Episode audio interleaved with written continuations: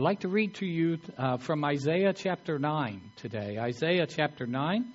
I just want to remind you it's a good idea to bring your Bibles to church or you open your phone app or whatever so that you can make sure that I, I can't always read the entire chapter or something so you get full context. I try to do the best I can, but um, it's a good idea to have your Bibles. I'll begin reading with verse 2 today of Isaiah chapter 9, and then we'll go over to John chapter 8 for one verse, okay? So Isaiah 9 2 says, The people walking in darkness have seen a great light.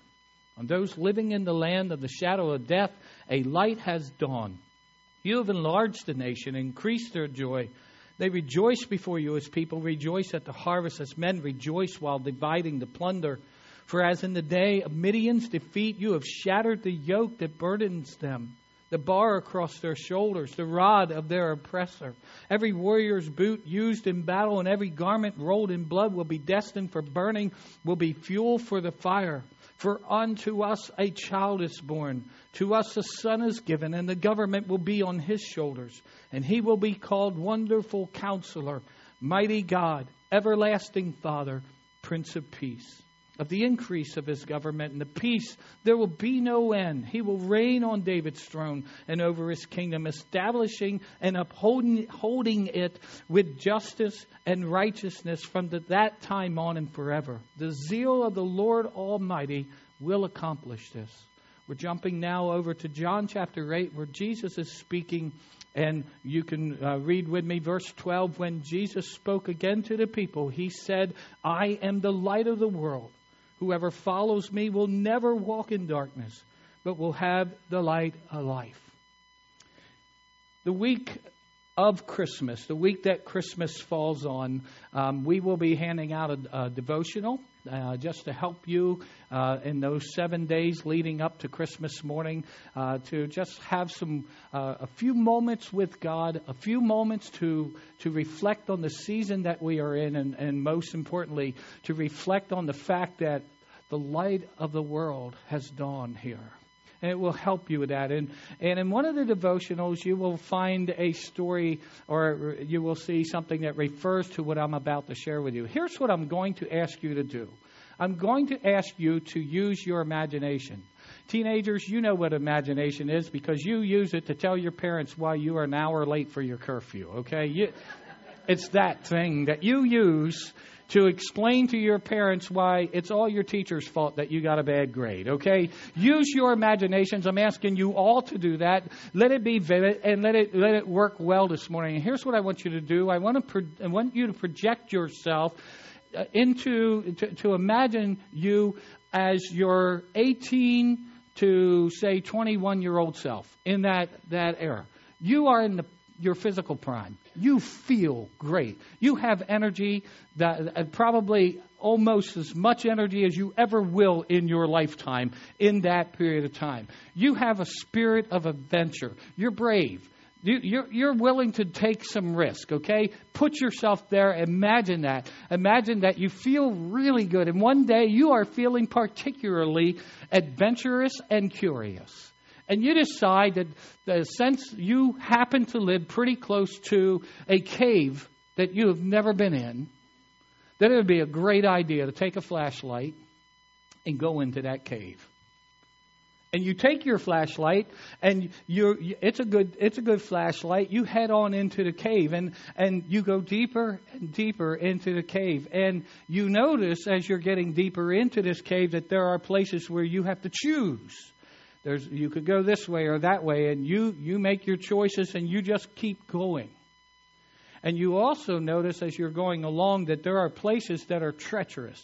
You look down and there are some deep, deep holes, and you have to be very, very careful to get across certain places. And but you pick your way down through that cave, and before you know it, you're you're almost a mile deep into the cave. And just as you're looking over the edge at one of these gigantic holes, you lose your light. It falls out of your hand. And it falls and it pounds on the rocks and it breaks and it's no longer working. And it is so dark that you can feel the darkness. And it is at that moment you realize you made a really big mistake. You're there in that cave in complete darkness, all alone. It's just you and that darkness, and now every sound is horrifying, even water dropping. And you're afraid to move because you're in complete darkness. You can't see anything at all. You're afraid to try to make your way back out of the cave because you have no light to guard you, and you know you came past drops that would kill you. And I'm just asking you, use your imagination and put yourself there for a few minutes and realize or think about what that would make you feel like to sit in absolute, utter darkness in a place that you don't know how to get out of. You don't have a shot it occurs to you that maybe nobody will ever come. And you sit there, you find a spot to sit, and you're in fear. I want you to imagine that you're there for more than an hour. You try calling out, that didn't work. And you start to pray. Because in this blackness, your heart is pounding. And you're thinking, I could die down here. And you're imagining every way that something bad can happen to you. And again, every little sound, any rock that crumbles down the wall just horrifies you. And you begin to say, God, please, please help me. And I want you to imagine what that will feel like. Maybe you can relate already. Maybe you haven't been in a cave, but you know darkness. Maybe not the kind of physical darkness I'm describing, but maybe some of you feel like you've been there before. And I want you now to imagine what it would feel like to you as you're sitting there to look toward where you came from and actually begin to hear sounds like a voice. And as you look out toward that voice, you suddenly see a ray of light a glint of light. And they're coming for you. And I want you to imagine what comfort that light would bring to you as it came closer and closer to you. I can tell you this in my mind, I wouldn't care who it was coming down that cave. I wouldn't care. If they had a light and they could get me out, I'd be all about it. Amen? And I want us to think about that and put that sort of as a foundational thought in our mind as we're looking here at this particular passage of Scripture. In our first week here of this Christmas season, we're introducing a new series based on Isaiah chapter 9, verse 2.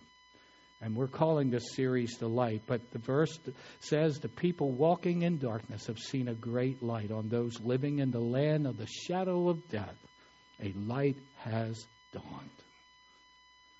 Please note that in this passage of the Scripture, that the light that is uh, referred to here is not an object. It's not the sun. It's not the moon. It's not a star. It's not a flashlight. It is a person. The light referred to in this passage of Scripture is Jesus Christ, the Son of God, the wonderful counselor, the mighty God, everlasting Father, the Prince of Peace, who was given by the Father to this dark world, on those living in a land of the shadow of death. A light has dawned. Have you thought about that lately? When you come into this season, are you thinking a little bit about the fact that this world full of darkness has had a great light appear and dawn on us? Has the light dawned on your life? Church, have we lived so long with the light that we have forgotten its beauty and its brilliance and its significance to us? Have we heard the Christmas story so many times that the story of our Savior and our King and our salvation coming to this world has become more like folklore? Have we relegated Jesus to the same spot in our thinking as Santa Claus, elves, and reindeer? It's a challenging thought into a world of darkness, the light has shone. The light has dawned, and it has been with us. Thank the Lord.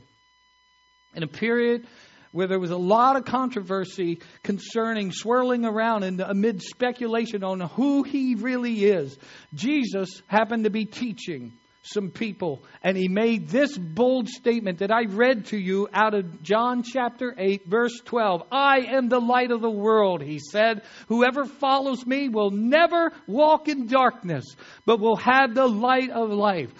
Jesus made no apology on that particular day when there was confusion. Just who is this guy? He does miracles. We see some things, and some people were saying he's a great prophet. He's a great man. Some were saying, no, he's filled with demons. That's how he does these things. He stood up in the middle of all that controversy, and he made no apology for standing up and saying, I'm the light that dawned. I am the light of the world. I'm the guy that the scriptures were talking about 750 years ago. It's me. I'm the light of the world and I've dawned on this dark, horribly dismal world. And folks, whether we remember it or not, I want to remind you that He is our hope. He is humanity's only hope. He is our bright, brilliant guide to eternal life. He is our salvation. He came as God to rescue people from darkness. And thank God Jesus is here now. Praise the Lord. It's enough to even get uh, Christians like us a little blessed. Amen? We can get excited a little bit. He made it clear that He is the light. And I want to talk to you a little bit about the properties of this light. And again, not speaking of an object, speaking to you about the Son of God, the light. This light illuminates. Of course it does, Pastor Ken. That's what lights do. But sometimes we forget, and I'm just going to state the obvious for you. It illuminates. This light is like no other. He is God's only Son. He is not a light, He is the light of the world. And praise the Lord, He illuminates. Now, every year around Christmas time, I, I find evidence that not everyone celebrates the dawning of the light of the world. Not everybody's excited about Jesus Christ. A lot of places, uh, a lot of our public places have even stopped using the word Christmas because it has Christ in it. Because here's the thing there are a whole lot of people who are very uncomfortable with the light, they like the darkness. They like the fact that they can be in darkness and they prefer the shadows to the brilliant illuminating light. And I'll get to that in just a second. But we've gotten to a point, and I don't have to work very hard to, to make my point here. PC language is everywhere. We, we try to be so very careful. People who work in retail stores are instructed say happy holidays as opposed to Merry Christmas. And, and, and it's all in an attempt to make sure that people aren't comfortable it seems that many people are uncomfortable with the light. And one rationale for all this PC talk and, and, and being sensitive to other people is that there are other belief systems and other religions that celebrate other holidays this time of year. It's, this, it isn't just Christmas time, it's other holidays times. And, and, and so it's about other belief systems and other versions of the light. The thing is, though, Jesus is the light, and there is no other light. All the other ones are counterfeit. I'm not trying to be harsh or unkind, but I believe in preaching the truth. And the Word of God says it so clearly. There's one light, and it's Jesus Christ. And the, uh, the thing that makes people uncomfortable about Jesus is that one of the things he does is he illuminates our sins. Amen? And I'm grateful for that. I don't like it sometimes that, that sin shows up, but I'm glad for the illumination of the Holy Spirit in my life, of the Son of God, the light of the world. He brings it right out into the light. Jesus illuminates how a person can be holy and sin free. He provides that. He illuminates how to love God, to love others, how we face temptation, how we read the Word, how we endure our trials, live free of sin, accomplish lasting things, and oh, so much more. He lights the way for a purpose filled life, for a way to eternal life. His light illuminates the way to salvation because He is the light of life. That's what the Scripture tells us about Jesus. He brings us life. Simeon understood it.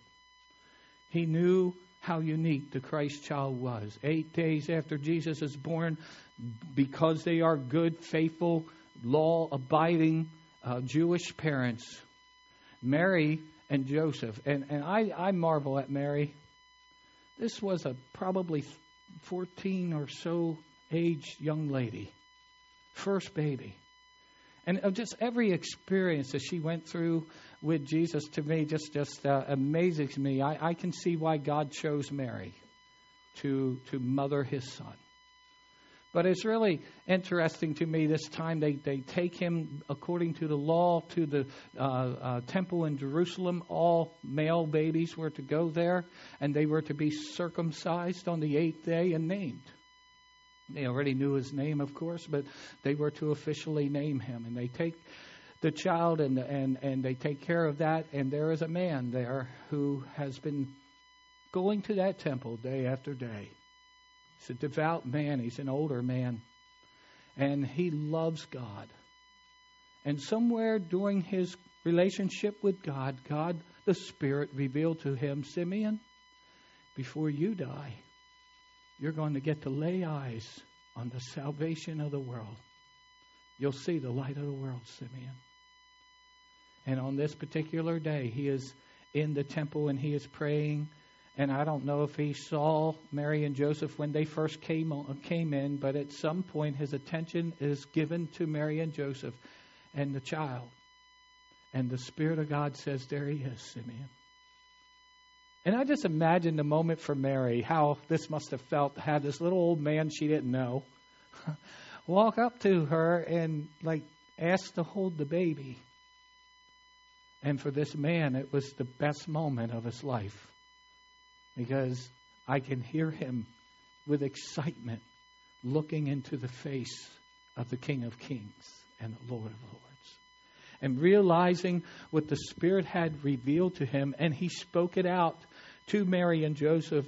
And actually, he, he prayed in front of them. He said, Sovereign Lord, as you promised, you now dismiss your servant in peace, for my eyes have seen your salvation, which you have prepared in the sight of all people, a light for revelation to the Gentiles and for the glory of your people Israel.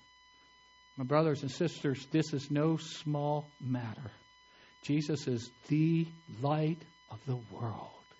Praise the Lord. He and He alone illuminates the way to eternal life.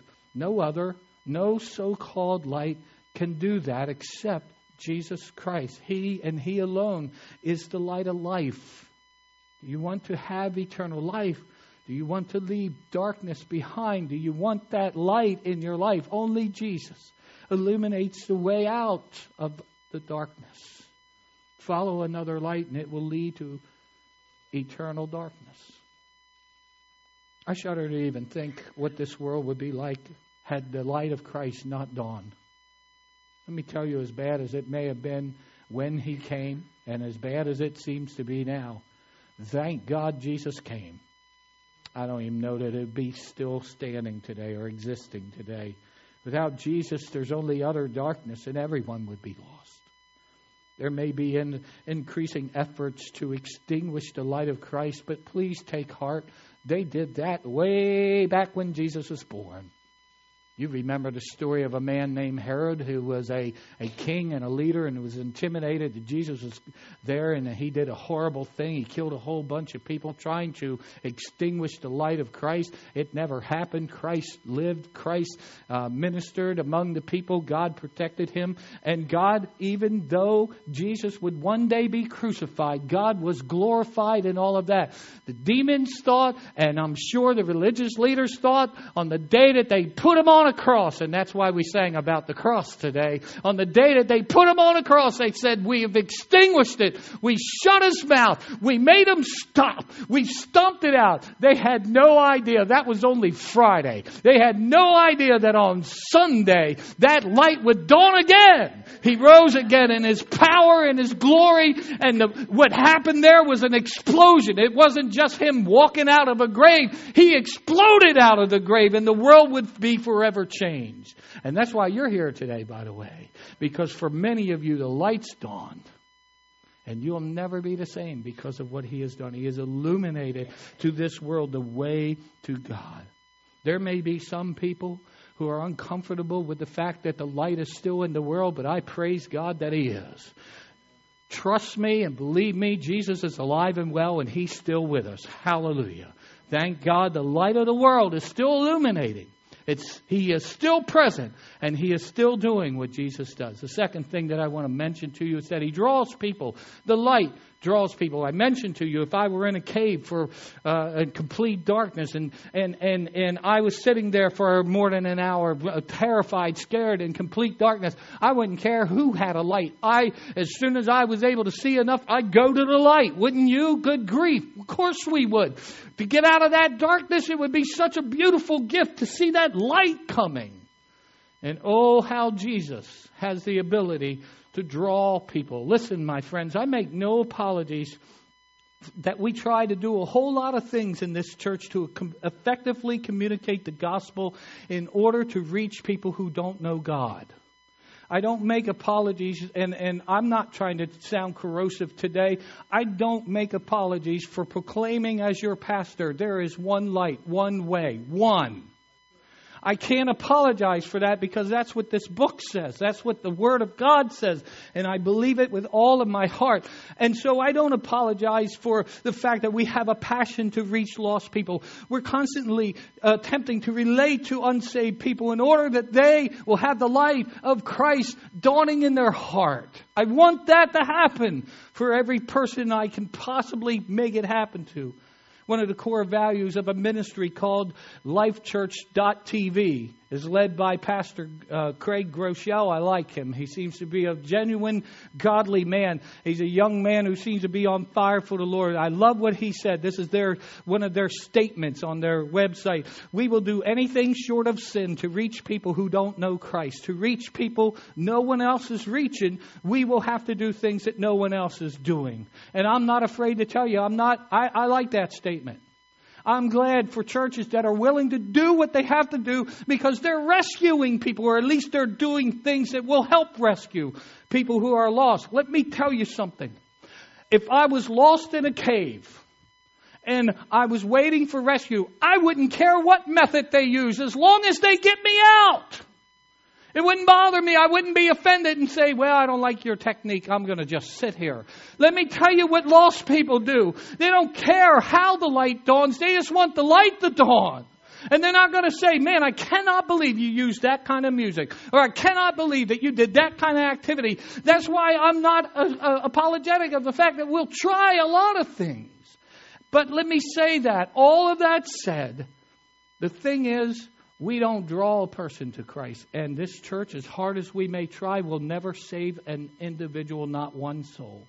It is Jesus Christ who draws people to God. Not gimmicks, not programs, not anything else.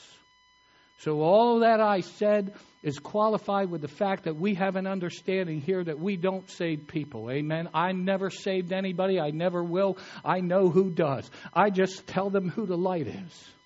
I show them the light. I bring the light if I'm if it's possible for me to do that. Because by the way, again, Christians, if you didn't know it, and we're going to get into this a whole lot more, you are the light of the world. That's what Jesus said. Why? Because he dwells in you. And you are that candle in the darkness that comes down into that cave. And oh, that's important.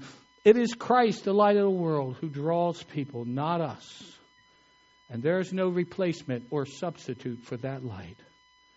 I love what he said. Jesus said in John chapter 12, verse 32 But I, when I am lifted up upon the earth, will draw all men to myself. Folks, I want to, I want to lift Jesus up here. And I want to make him known. So a, counter light, a counterfeit light does not draw people to God. It may get them excited, it may get them emotional, but it will never draw a person to Christ. I became a Christ follower not because of other people. They helped. God used them. But I became a Christ follower because I saw Him. I saw Him. That's what changed everything for me. What I think is that He sent a godly person into my life who was a light and, and was used, reflecting the light of Christ. It sent a godly person into my life, and it made all of the difference for me. I've told you the story over and over again, so I won't exhaust you with it. But I grew up way out in the sticks in a big family, and one day, first generation Christian, the only time I ever heard Jesus mentioned was in cursing. I didn't know anything about Jesus Christ. The only time anybody ever mentioned him in my house was when they were cursing. But oh, one day God sent this little lady. I, I still uh, blows my mind her her tenacity and her courage. I thank God for this woman. She comes rolling up into our yard in her car, and and I told you before that my mother was mentally ill, and she was an animal hoarder, and it was at that time. I'm I'm fairly certain we had at least 20 dogs on the property and at least 20 cats. And I remember people driving into it. We had a horseshoe shaped kind of dirt driveway. I grew up on a dirt road, and I still remember people would drive into our driveway, and all the dogs would burst through the porch and run out to the car barking. And I'd watch them drive right out again. You know, the salesmen, we didn't have to worry about that. We took care of our salespeople, just let the dogs out. And I still remember this dear lady, man. She she wasn't intimidated. She got out, and there was just something about her anyway. I, I can't even describe it to you to this day. I can't fully describe it to you. But she got out, she walked marched right past the dog, pet the great big dogs, and kept on going. Came to the door, knocked on the door, and I remember um, I remember my dad and mom going to the door and her talking to them for a few minutes, and then we were, you know, like looking around the corner to see who was there. We didn't know her. And I think it was Dad who motioned us over, and we get close to her. And again, I, I knew none of this language. I didn't understand very much, but I still remember her smiling at us kids and looking at us in the eye and saying, I would like to invite you to come to my Sunday school. Would you like to come? I didn't know what Sunday school was. It had the word school in it. I wasn't too sure. But I listened and, and, and, and I thought about it, and there was just something about this lady that was engaging. What I didn't know then was I was seeing the light, and I was in utter darkness. But I went, uh, my whole family, my dad, we asked dad, you know, I found myself, Dad, can we go? Can we please go? Can we go? Because I liked her. I didn't know anything about her. I didn't know what the church was like, but we had never really been there, so I thought it'd be cool to check it out. And my dad made a promise to the lady. And one thing about my dad, if he promises you something, he keeps his word. And he, he says, All right, we'll be there next Sunday. And so the Deuces show up to a little Pilgrim Holiness Church in Goldsboro, Maryland. We took up a whole pew. Didn't matter. Didn't matter. If I sat on the very end, if I acted up, Dad could still reach me and smack me on the head. I don't know how he did it. Didn't matter. But anyway, we took up the whole pew, and and I told you the story, so I won't bore you. But for an ADD man, it was or little boy, it was awesome. I loved it because that was a lively little church. Let me tell you, when we sang in that church, people got excited and happy and would shout and and and hands would go up in the air, and I heard words I never heard before. Hallelujah, praise the Lord. I didn't know any of that, but it was fun and I was like a kid with whiplash, man, looking, watching people as they jumped up, and and and I just thought that was the coolest thing ever. I loved that church. It was just so much fun. And then the Lord brought to me His light through uh, what was I didn't know what an evangelist was. I had no idea, but I just remember some big old boy from Kentucky. And he was only six two. In today's standards, not a great big man, but man, when you're 10 years old and back in those days, a six foot two inch man was a big man. And he was one of these um, when he preached, he would turn beet red, man, just get as red as he could get, and his nostrils would flare out, and he would pound on the pulpit, and I just loved it. I said, man, look how mad he is. Who's he mad at? And I'm looking around, and suddenly people are shouting, there, that's that, that's who, and they're shouting, everybody's mad, and I just loved it. I just thought it was the coolest thing, and and for me, it was all about the show. I was just enjoying what was happening, but but then the the moment of the the invitation comes, and and the Holy Spirit began to deal, and my parents went up, and, and my brother went up, and I'm still just absolutely clueless. But I finally, just out of curiosity, left my seat and I made my way to an altar. And this is what I can't explain very well to you. I didn't have anybody talking in my ear. I didn't fully understand the, the sermon. I just was enjoying the show. But suddenly, as I knelt there at the altar and I listened to my brother praying, it dawned on me that the light was there and I was in darkness. And He drew me. And I don't know how this happened. I just became aware that I needed His salvation and I needed His forgiveness and that I was going to go to hell if I didn't repent. And I began to cry out to God and tears began to track down my cheek. Just minutes before, I was having a ball. And now I'm crying for God to forgive me and to take my sins away. And I'm going to tell you something. Don't ever underestimate the power of God to reach a child. I was an ignorant 10 year old little boy. I didn't know anything, but He transformed my heart on the spot. Nobody will convince me I wasn't saved at age 10.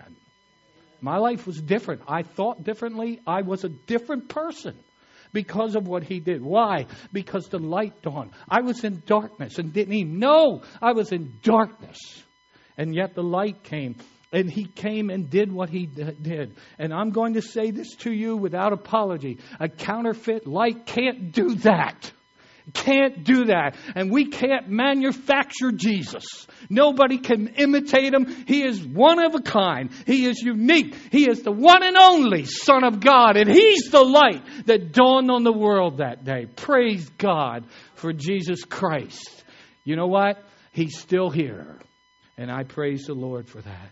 But I will tell you, folks, our church can expose people to the light of the world. We need to do that. But only He can dawn on their hearts and draw them. He must draw them. Finally, let me say of this light the light dispels darkness. And that's what light does, physically speaking. That's why we like it. It gets rid of darkness. It makes darkness go away. Light illuminates a place. It dispels darkness. And let me tell you something. From the moment that Jesus came, He began to dispel the darkness in this world. This deeply dark world became something different because of Him. He changed everything. Entire races of people, entire cultures and countries which were in such darkness and complete ignorance now know because Jesus has dawned in those countries. They now know what it is to know the Lord.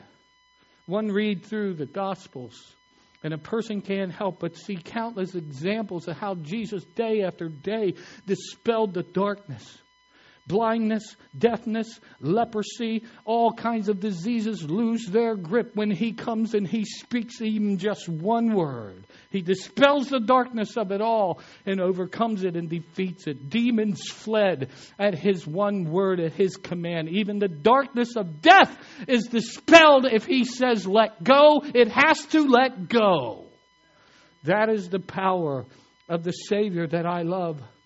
No matter how bleak the circumstances, no matter how violent and menacing the storm, when Jesus says that it has to stop, it has to stop. He dispels the darkness of the storm and He changes everything.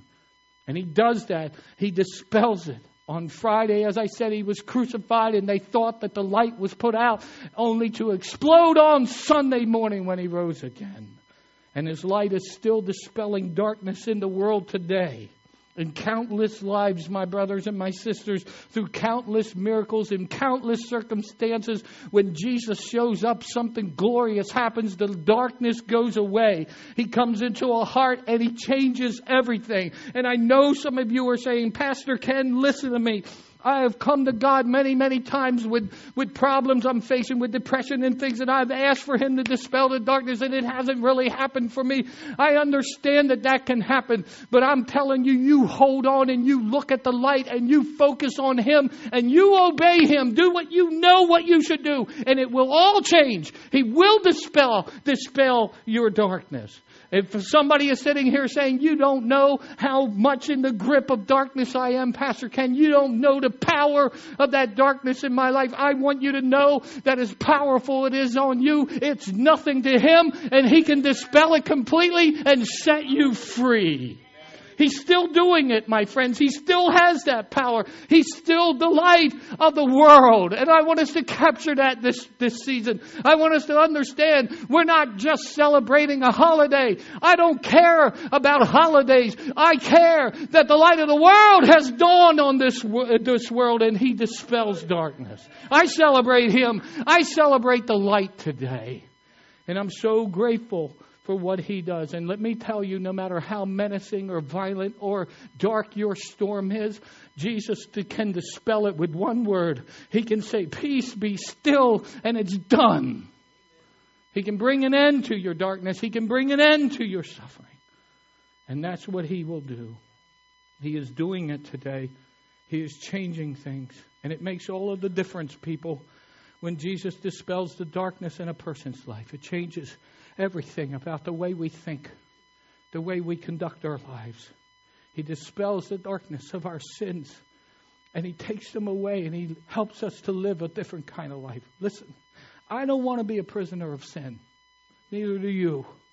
You don't want to be in that kind of darkness. And I can tell you, if you're not happy with the person you are, the key thing for you to do is to find the light of Christ let him draw you and let him do in your heart what he wants to do with your heart, and he will change your attitude. Your circumstances sometimes don't change. Amen? You've been there, done that, right? But you've changed. As you rest in Him, as you trust in Him, there's still light present in the middle. When everybody else is dark, light's there for you. And I praise the Lord for that. I trust in Him. I know that He is exactly who He claims to be. Can I ask you something, by the way? And I'll just finish this thought with this thought really quickly before I ask you. When Christ dawns on us and He gives us life, He gives us a purpose for life. We have a reason to live. We have a, we have a reason to be. Here's what I want to ask you Does the Lord ever use you? Is He able to use you? Are you available for Him to use you to dispel darkness? Is Jesus shining significantly enough in and around you and in us as a church that people notice him when we're around them? Let me tell you what I saw in that little woman. That preacher, by the way, she was the pastor of the church. I didn't know it then, but the reason I felt so compelled to go to that church was that she had Christ in her life. In such a significant way, it was noticeable. And that's what drew me. There was something about her that I could not put my finger on. But oh, I'm so glad that the Lord drew me even through her and used her life in my life. And I'm asking you, can the Lord use you in a dark circumstance and illuminate the way you can come forward, Brother Joe? You can start to play. Have we forgotten that we are now the body of Christ? Have we as a church or as a people gotten off mission? Jesus said in Matthew chapter 5, verses 14 through 16, You are the light of the world. A city on a hill cannot be hidden, neither do a people light a lamp and put it under a bowl. Instead, they put it on its stand, and it gives light to everyone in the house. In the same way, let your light shine before men, that they may see your good deeds and praise your Father in heaven. Later in this series, we're going to really look at what Jesus means by that. What does it mean that we are the light of the world. It's a little scary, but that's what he said. And we'll look at that. Let me circle back and ask you are you in darkness today? Are you lost? Are you frightened? Are you afraid to move? You feel imminent danger because of where you are. Could you use some direction, some guidance? Do you lack peace in your life? It is found in Jesus Christ, the light of the world. He comes into that darkness and he illuminates the way out. And it's just the truth. I said earlier that the light of the world is not an object like the sun or the moon. It is a person. It is Jesus. If you want your darkness dispelled, you must put your place in your, your place your trust in Jesus to do so. He is with us today. He is poised to give us His light. If we will but seek it, He will illuminate a brand new life for you.